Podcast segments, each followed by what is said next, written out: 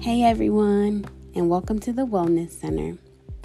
Yes, that's wellness with one S because there's only one me. My name is Sasha Winters, and I'm a mental health professional certified in trauma therapy.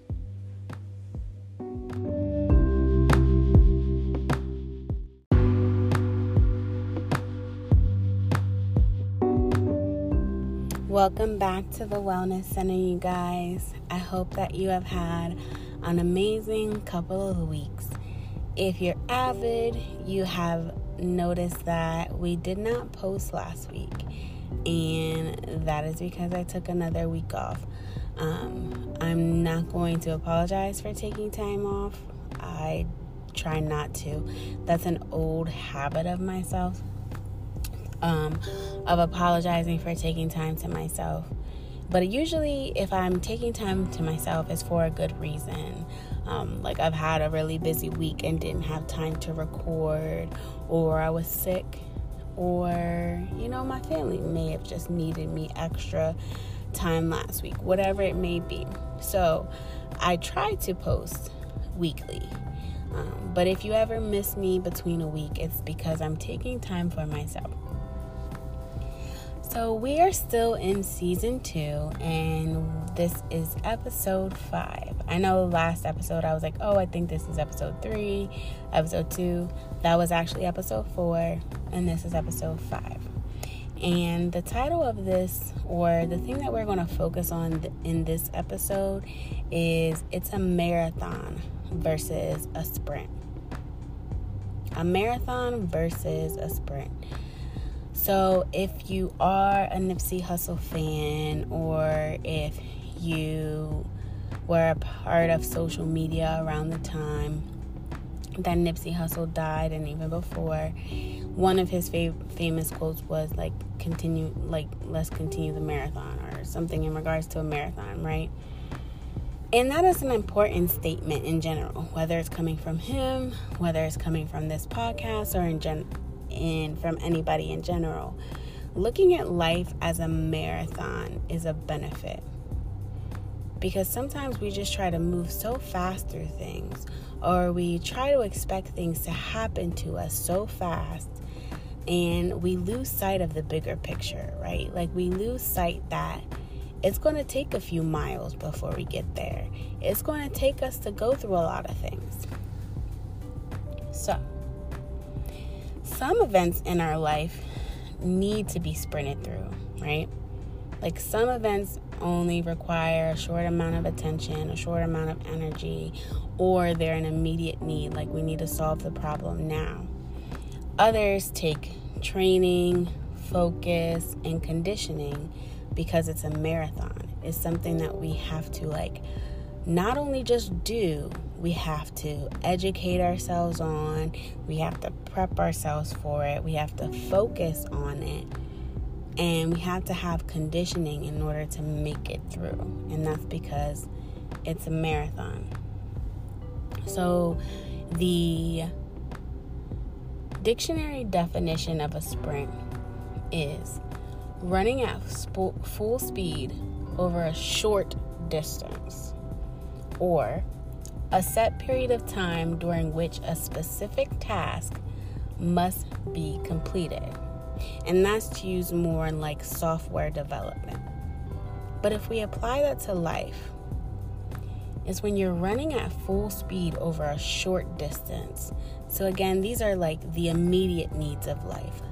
You know, um, your car broke down and you have to get the water pump replaced. That is something that you have to put full speed, full energy into for a short period of time. It's a set period of time where a specific task must be completed. Like, okay, I have to get my water pump fixed within the next few days or at least within the next week so that I can go back to having independent transportation.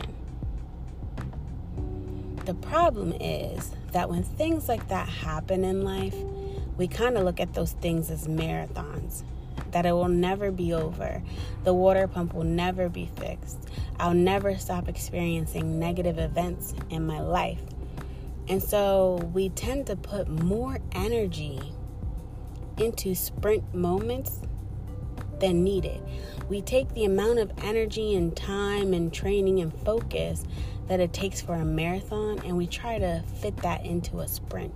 And then we usually become overworked and stressed out and bogged down mentally about what's going on in that sprint in that short period of time. So, a marathon, by the, di- the dictionary definition, is a long distance running race, a long lasting or difficult task or operation of a specific time. It's a long distance, long lasting. It's a difficult task and it's specific. So, the main difference between a sprint and a marathon is that a sprint is short and a marathon is long. The thing about a sprint that's also different is the dictionary doesn't say that a sprint is difficult. It just says that you have to put your full speed, your full energy into it. A marathon is looked at as one of the most difficult tasks in regards to athleticism. You know, like if we think about the Tour de France or like doing a 5K or other long marathon runs that they have, we think about how difficult that is and how much strength it takes. A sprint is just from here to the corner. But yet, we try to take, again, we try to take all that energy and preparation that we do for a marathon and put it into a sprint. So, some examples of sprints that I wrote down is like a single task within a marathon, right? Um, like, a, for example, like a triathlon is usually three different sports. It's like swimming, biking, running, or something like that. So, a sprint can be determined as like the swimming portion of the marathon or like the biking portion of the triathlon.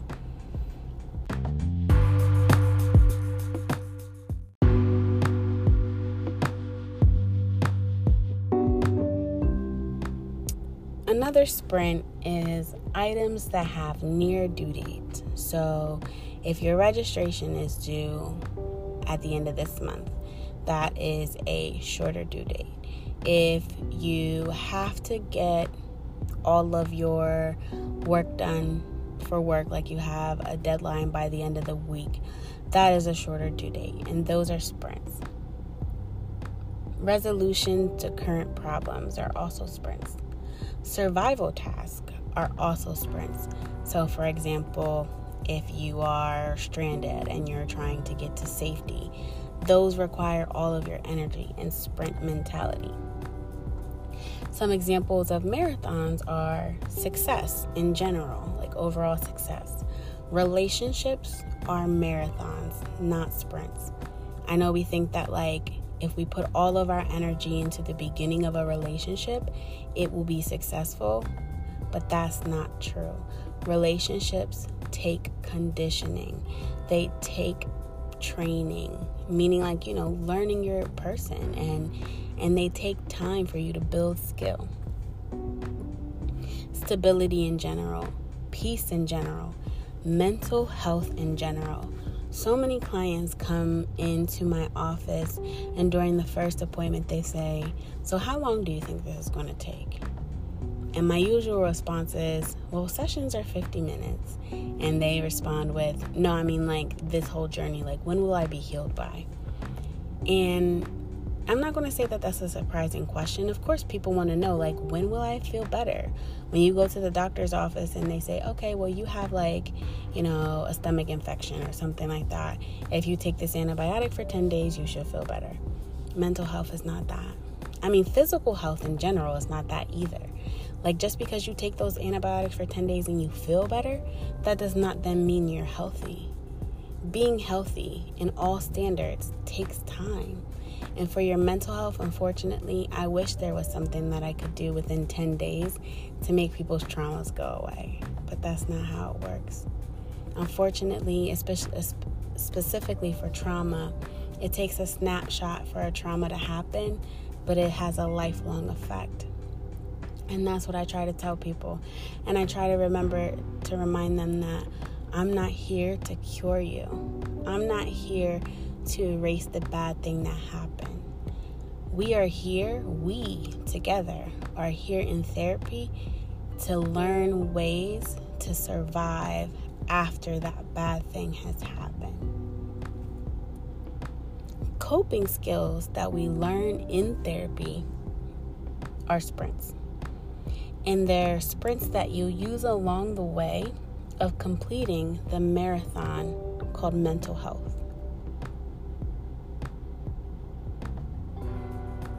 Many clients also come in the first session, they vent and everything and get everything off their chest. And then after that, they say, huh, I feel so much better now. I think I can, like, I can do this thing called life. And I make sure to educate them that even this first session, that was a sprint. Releasing and talking is a coping skill, and it's a coping skill that you're going to have to use often along this journey to help you feel better when things don't feel so good. However, we did just start this journey, and it's a marathon, and we're going to climb some hills and we're going to be in some valleys, and it's going to get hard before it gets better. With my research, and when I say research, just by like professional experience of the amount of clients I've seen and how many sessions I've had with people, around the third session is when the world seems to turn upside down for people. They come in the first session and they're like, oh, great, I feel better. I got that off my chest. The next session they come in and they were like, the last session was great. I left out of here. I felt refreshed. I was able to look at the world in this way and this way, and I'm ready to change these things. Like they become so aware of the world and themselves and what they want to do differently. And then the third session, and I'm like, How was your week? And they go, It was a disaster. And I'm like, what do you mean? What happened? This fell apart and this fell apart and I felt depressed by this and I felt anxious by that and I just feel so super aware. And I'm like, yeah, nobody really talks about the Pandora box that we open. Once we open the mental health box and you become super aware, everything feels like a trigger. But that's okay. Like hold on. We're just learning to walk in this on this new land of mental health. In about a few steps, once we start to recognize what our actual triggers are and we start to pair those with coping skills and we start to use those skills often and regularly, those triggers will be less effective. So that's my professional experience. From my personal experience, it took me about two years to get where I am today to say, like, if a trigger happens, I process first and I use my coping skills. And I have a toolbox of coping skills to pull from when I feel different emotions. But that took me through going through different emotions of loneliness and abandonment and and regret and disappointment and failure. Like it, I had to go through a bunch of those different emotions and even happiness or you know like grat- gratitude and gratefulness too in order to learn what coping skill I can use to process that emotion in a healthy way. So I tell people all the time like it may take 6 months to a year, but it is also dependent on your progress, right? So coping skills include giving back to yourself and giving back to others as well. So, for example, if you feel you've been more aggressive, give back kindness to others as well as yourself. If you've been aggressive and hard on yourself, give yourself some kindness. If you've been aggressive to others in your circle, try to give some kindness in return. Make sure you are also giving it to yourself because we cannot pour from an empty cup. So if you're constantly giving out kindness, kindness, kindness, kindness, gratefulness, gratefulness, gratefulness, satisfaction, you know, you're just you're handing those things out. We start to feel depleted because it's a rarity that people give back those things. And that's not shading other people. They needed it, so you gave it to him. But we have to learn to give to ourselves. Because if we are expecting others to fill our cups before we fill our cups, that's a little thing called codependency. We want other people to make us happy before we make our own selves happy. We want other people to be kind to us before we're even kind to ourselves. We want to be satisfied by other people before we're even satisfied by ourselves. So you got to make sure that you're giving your coping skills to you first. If one of your coping skills is relaxation, you know, relax. Take time to yourself before you give time to others, and not even before. But if you give time to others as a mom, as a wife, as a husband, as a friend, make sure you're also giving yourself equal time, if not more time back.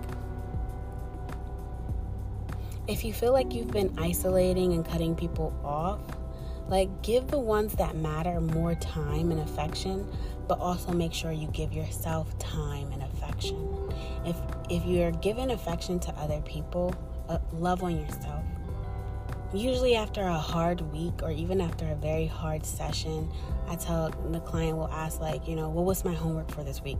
What do I work on to make next week better? And I always say, when we feel like this, there's nothing we need to work on that's new. What I want you to do this week is I want you to love on yourself. Because right now you feel depleted. You just went through an emotional journey that made you feel depleted.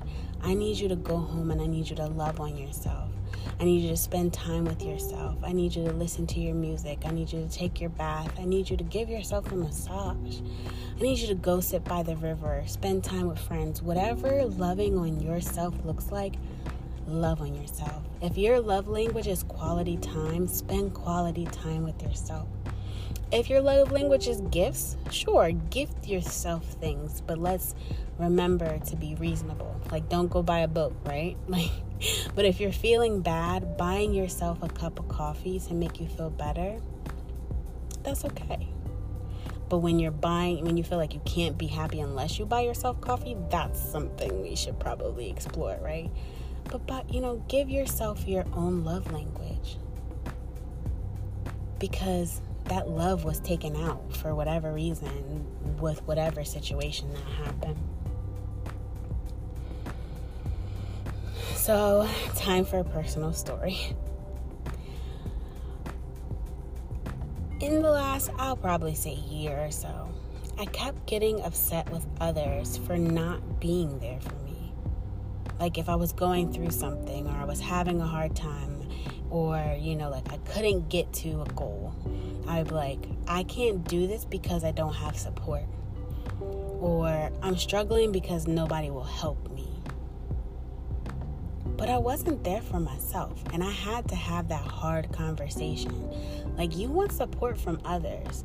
For example, like, you want people to share your podcast, but you don't even share your own podcast. You want people to, like, come to you for therapy, but you don't even therapy yourself. Does that make sense? Like you don't even give to yourself what you expect others to give to you. If I was going through, you know, like a hard time, I was like, well, no one will help me. And I had to be hard on myself again and say, well, how can you help yourself? Those other people didn't get you into this situation, or if they did, maybe it wasn't even intentional. So, how can you help yourself before you're expecting someone else to help you? So, if it's financial, like how can I work on myself to be better responsible for my finances instead of blaming people for not paying me, right? Now, not paying somebody for their job is a big, still a big deal. But how can I be better? Like, do I find a better job? Yeah, of course. And then I had to also be honest and open with myself and said, well, is it no one will help you because they don't want to? Or is it because you haven't asked? Mm. And that's where a lot of us get stuck. It's easy to say, no one will help me. No one will like help me figure this out. But who did you ask? Did you ask for help first before you assumed that they wouldn't help you? And that was huge for me. I was like, I don't have anywhere to go. I don't have anybody to talk to. I don't have this. I don't have that. And, you know, my therapist was like, Well, who did you ask? And I was like, No one. Well, how do you know that no one will help if you haven't asked? So we just got to face those things. First, like, how can you help yourself? And then after you have exhausted all the things to help yourself, have you asked someone else for help? Have you gone to someone and said, Listen, I've tried all the things, but I've come up short. Is there any ideas that you have? Or is there any way that you can support me? And then I would also choose when I was there for others. And I know that's like a shocker to some people like, what? Not you. But how can I, like, people would come to me with things and I'm like, mm, that's too difficult. I don't want to deal with that. And then other things I'd be like, oh, I can be there for that. But then I would get mad if people didn't show up how I expected them to. So now, if somebody has something going on in their life or they contact me, I ask myself, like, how would I expect someone else to show up for me? And do I have the capacity to continuously show up for this person before I decide to help this person the first time? Do I have the capacity to continuously help them the next time they ask me. And that's something we also have to be honest with ourselves about because we will lend a hand willingly, right? And that's a good thing. Like, oh, I can help pick you up from work. But will you be able to do it every time they ask? If not, if that's not a thing that you can do, if that's not energy you have, if that's not a resource you can lend, don't do it. And be honest.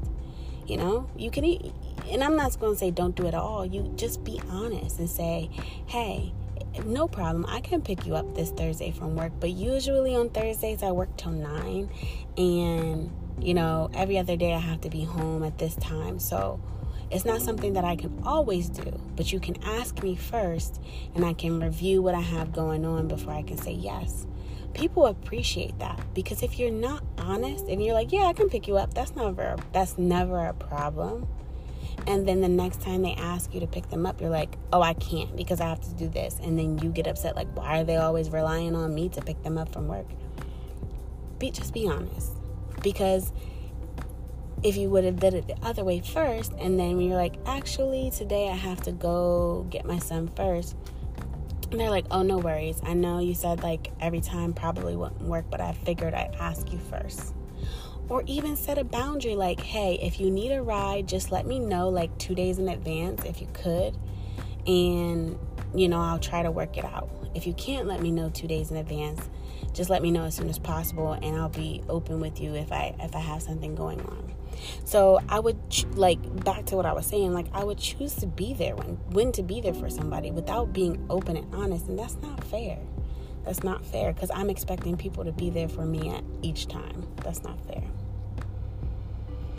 I would feel like my problems were a priority, right? Like, oh, I can show up for your problem maybe, but you have to show up for my problem because it's me. Like, how could you not show up for my problem?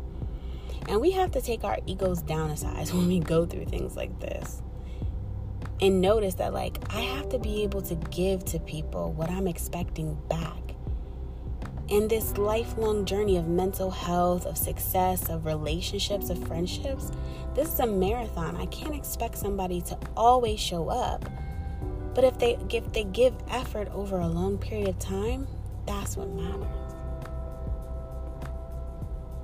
So now what I do when my people are off, like my circle, when they're not doing the things that they usually do, I ask them like what is it they need? and or how can I help them? Because that's what I need. Honestly, like if I'm off and my people know that I'm off, the best thing that they can do for me is say, "Hey, I noticed you've been off. what do you need from me? Or what is it that I can support you with? Because then that gives me free range and that gives anybody free range to be like, you know what? I'm really overwhelmed right now. Could you like take this off my plate? Because I would do the same in return. If somebody came to me and said, I'm really overwhelmed right now with this work project, would you be able to watch my son for two hours? I'm not saying that like that immediate day I'd be like, yep, let's go do it. But I think I would be able to say, maybe I might not be able to watch your son today, but what if we like go to the park together on Saturday? You know, something like that. So just remember, in this lifelong journey, it is a marathon. It's going to take conditioning. It's going to take training. It's going to take all of your focus over a long period of time. Try not to fit all your focus and your energy into sprinting moments because you're going to burn out before the marathon is even over.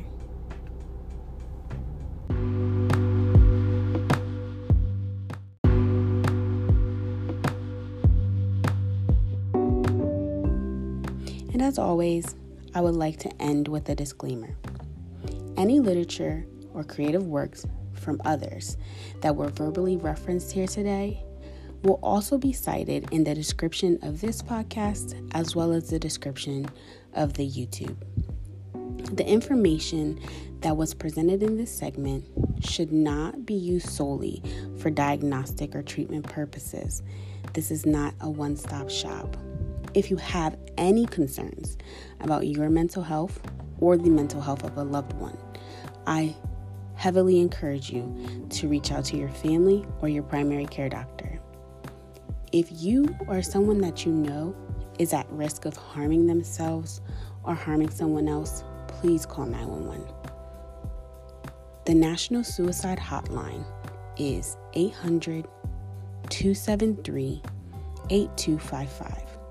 Or you can even text HOME, that's H O M E, to 741 741 for help at any time. If you would like to know more ways to connect with me personally, please check out the description for my link tree. I hope you guys have had an amazing time. I hope you guys have an amazing week and an amazing weekend. And I'll see you the same time next week, right? Because I'll be here. All right. Bye for now.